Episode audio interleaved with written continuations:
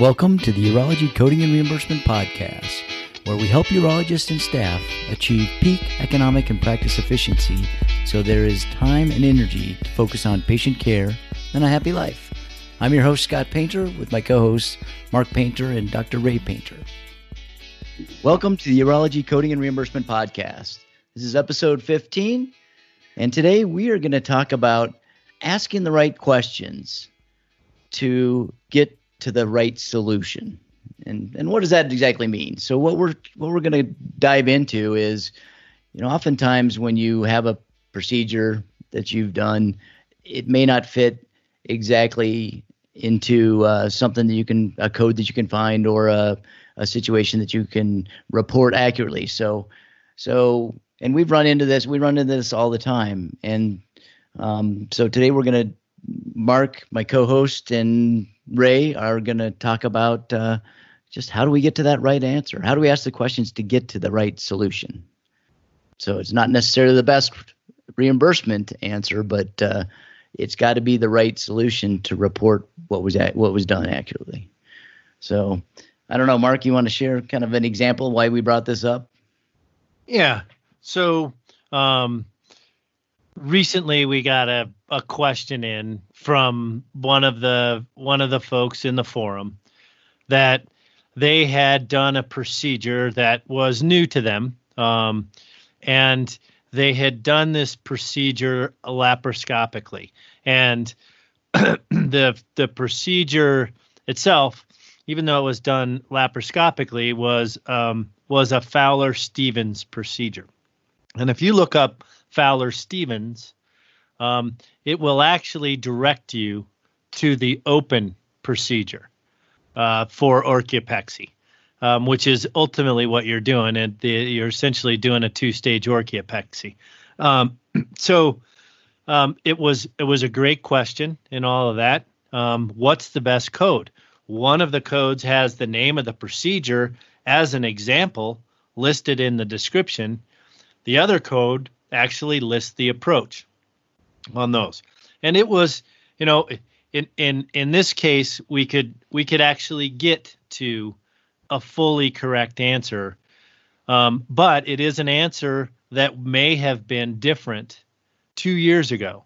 Um, and so you you have to watch a lot of different things. And I think in the end, a piece of what you're trying to do when you come across something that you haven't dealt with before or that the answer is not obvious is making sure you understand how to ask the questions and ask them in the right order. Um, and and the same is, and I'll just give you one other example. We've been dealing with a couple of different new technologies, um, and watching what they have done. And we could go back a couple years to PTNS and how they originally started out with a question to the American Medical Association on CPT that basically was hey, if we do percutaneous nerve stimulation, would it fit the existing code, which was actually the code for the InterStim implant, the 64561? So in reality, um, and and that answer came back from the AMA as, yeah, that's correct. So they framed a question. They got an answer from a, a quote unquote authoritative group um, in the AMA, um, which is definitely a, a, a place of authority. But what ended up happening about a year and a half later was that the CMS came through and said, no way, that's not even close. Those RVUs are different. The work RVUs and the prax expense RVUs are very different. You asked the wrong question when you asked that. They are not the same procedure at all. And it all started from the way the question was asked. So it really boils down to how do you ask the right questions and how do you know if you ask the right question across the board? And then, secondarily, as I mentioned, you know, we've got a couple of different answers for laparoscopic versus open procedures that I may have answered that original Fowler Stephens question differently two years ago. You've also got to keep up with where those authorities are generally positioned and how they relate to one another. You know, a, a, does a recommendation by the AMA relative to CPT has it actually been accepted by CMS for reimbursement, or have they um, somehow um, made a determination that doesn't accept what the AMA said? So that's kind of what we're we're talking about here. So, um, so how do you ask? Okay, so so I'm I'm I'm looking at that, and obviously you bring your biases in when you're you're asking questions, or you you may bring your bias, so you have to kind of check those at the door. How do you how do you get to the right question that you're not leading yourself or whoever you're asking the question to down the wrong path? Like like how do you keep it more unbiased? Yeah. Um, well, um, what I try and do is start by um, breaking down things into elements depending on where I am. So if I'm if I'm focused on a new procedure that I haven't seen before, um, you know, kind of that first step is to break down the elements of of of where we are at at this particular point in time. The AMA and now the AUA have come out recently, um, and re- by recently I mean within uh, the last two years, 2019, um, stating specifically that approach matters with um, description coding. Um, in fact, they came out very strongly and said if you've got an open procedure that doesn't necessarily say open, like cystectomy, right? So we have the cystectomy codes, the 515s. They're in the excision section of CPT. Um, and we don't have a laparoscopic section um, with that has a cystectomy in it. But what the AUA and the AMA now are saying is approach matters most. So um, you can't use the code that with is with that's not in the laparoscopic session with with section without using a laparoscopic code. So right now I would say one of the first things I would do is what is my approach? Right? So if I'm looking at a brand new service, is it done laparoscopically? Is it done cystoscopically? Is it open? Is it done in combination?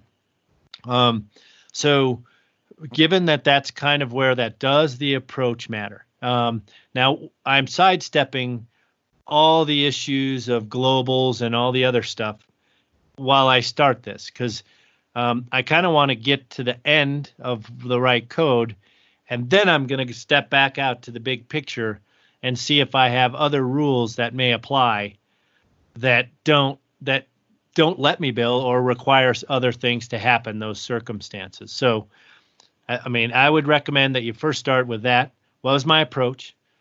Um, then I start looking for what was actually done. Names um, like Fowler Stephens or um. Um, those are things that can help you find out a little bit more of how the procedure is done.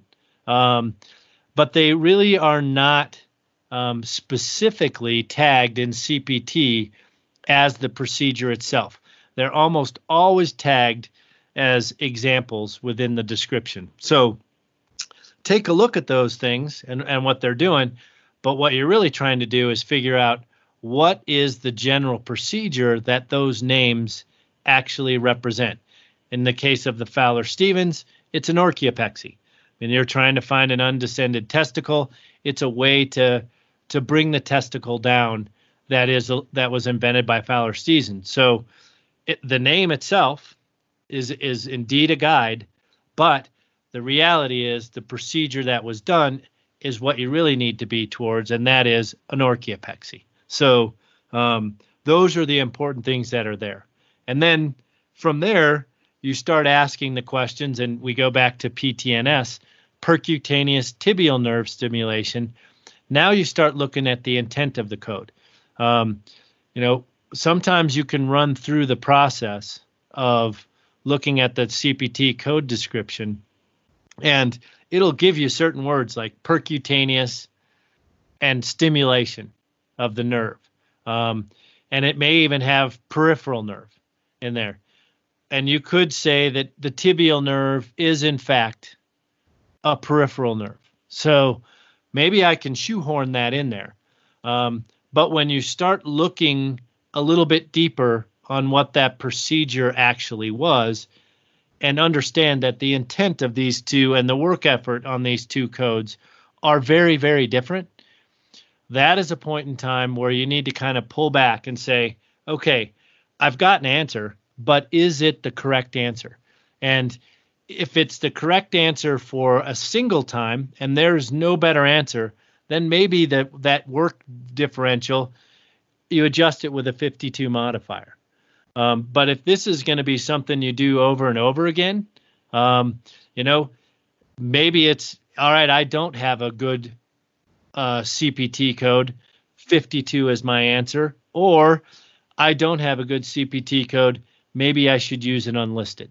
Um, and and that that becomes a judgment call based on all of the other aspects of both the procedure that you did and the CPT description and work values assigned. So there, uh, it's always more than one question. I guess is what I'm trying to say. As you lead down the path, you may start with specifically what your approach is. At some point, you got to find what did I actually do that I'm trying to to figure out, and then you get to the bottom and say, again, does my answer make sense? Am I trying to put a square peg in a round hole that's eventually going to come back and lead to questions? Or am I, in fact, at a place that fits? This is a one time off. I just modify it through.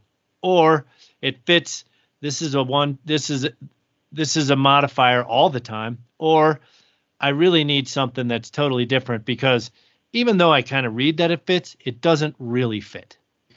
Well, and I and I think using a tool like AUA coding today is invaluable when you're asking the questions and you're trying to search for those uh, descriptive words. And you know, it's oftentimes you know I've I've noticed in in searching, you know, if you're searching for a like a kidney stone, you know, obviously there's different words for that, and so you gotta be when you're asking the questions. It's like what you said with the PTNS. You're looking for, you know, it may not say percutaneous, you know, or it may you may have to you know do a lot of question asking with the right terms or different terms and then once you do find it that's you know you're you're kind of right on that you back up and you look at you know maybe the codes in the same family or the you know the ones that start with the same uh, three or four digits and so I think that's that using that tool really helps when you're asking the questions. You know, AUA coding today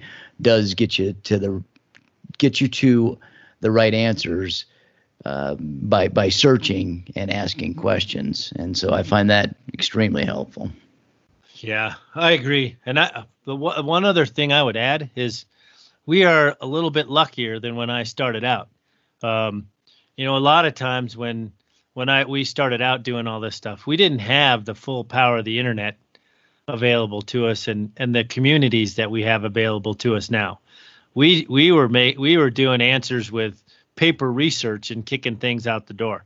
So, but now we've got friends in in, in the and and and we have our the forum where you can actually put some of these questions out there and your thought process out there and get some feedback, not just from us, but from other urology groups that are out there. So, you know, the using all of your resources, um, AUA coding today, and your networks, um, and then understanding exactly where those answers count. Because again, you know, we've kind of talked about this in a number of our different um, programs that you've got multiple layers of rules right? And that you know the the AMA and the AUA have um, authority and they do have sway, but they actually don't write final rules. So what they say will influence the market, but it isn't defining the market. You still have to go up CMS, right? They have rules that are final for CMS. When those get applied to private payers, the private payers may twist them they may or may not follow what CPT did. So you've got to watch them across the board as they move through each and every level um, in the process. So, and then of course the opinions that come in from PRS and for your from your other colleagues are based on or only as good as the the tools that they base those answers on. So um, you got to find out kind of where how well reasoned are they? Do those arguments make sense? Um, and you can't just accept an answer dropped in your lap because it's easy. Um, so ask the questions, do the research, know your sources. Because um, as we know, there you know, you can find data to support just about any position. What you really need is data based on the actual body that you're dealing with. And you need to ask that question repeatedly. You know, is this the right answer? Does this answer make sense? And is it well reasoned and based on fact? Well, Mark, Scott, that that's a very good discussion. And you've talked about prioritizing your questions and you've already we we know that location of what you're doing is always sort of self-evident where you're working on the kidney or the uh, testicle etc but you've elevated approach as being the next level and then the what was done as being the the next level. And then you've talked about the payers having authority over the AMA and the AMA over the AUA, et cetera, et cetera, in the decision making. Is there any other prioritizing you can do in there as far as what questions are important? That's a pretty open-ended question. um, uh, That's what this discussion's all about. well, I mean, obviously, um, written written over verbal. Um, if you know if they're conflicting. Um, you know, you've got um, NCCI um, is a written document, but and then you also have the carrier's manual and the Medicare benefits manual, all of which give you pieces of information that may conflict with one another. Um, so, yeah, there there is a hierarchy, um, and ultimately, you know, you would say that the NCCI or the Correct Coding Initiative is uh, a tool that has been contracted and adopted by the government. Um, if there's a conflict or conflict within the claims processing manual, the claims processing manual should take precedent over NCCI. Um, the adjudication engine may be built on NCCI, but the argument to overturn the bad processing would be found in the carrier's manual. So yeah, even within the payers, there's a there's a hierarchy that you have to look at, and and boy, covering all of those in something like this would be impossible. So um, that's why you need sometimes to to reach out to your friends. Very good. All right. Well, that's uh that that's some great things to think about. So remember, you gotta ask ask questions and try and ask the uh, questions from uh, unbiased perspective, and so you get the the right answer. And mm, you know, I think Mark's given you a good way to to begin to ask those right questions. So, anything else to add? I won't. It's. I mean, those things are. You know, in many ways, they're they're the coder's candy, right? The you know the routine stuff that we know day to day is is is going through the motions. For me, this is the fun stuff. You know, the stuff that kind of falls outside the norm, that that takes a little bit more work and and engages a few more neurons up top. So, you know, I look forward to these things. I mean, they are a nuisance, but I do like them. They're good challenges. So have fun with this. All right. Indeed. It's the gray area that makes it fun. Well, thank you for listening, and uh, we'll wrap this one up. Happy coding.